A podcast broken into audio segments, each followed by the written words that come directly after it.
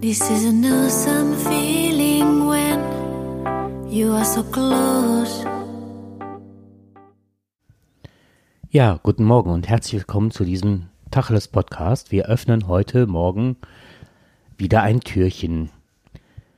Ja, um welches Thema geht's heute? Ja, wir empfehlen heute mal ein Weihnachtsgeschenk der ganz anderen Art. In der Corona-Zeit sind sehr viele Haustiere gekauft worden. Dabei haben dann irgendwann die Leute, die nicht mehr im Homeoffice gearbeitet haben, festgestellt, dass sie sich nicht adäquat um die Tiere kümmern können und so sind viele Haustiere in Tierheimen gelandet.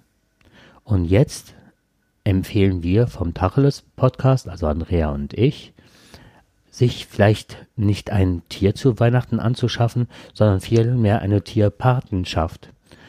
Befristete Patenschaften bekommt man über den deutschen Tierschutz und äh, diese Patenschaft kostet dann 19 Euro und kümmert sich dann um Futter, Pflege und Betreuung.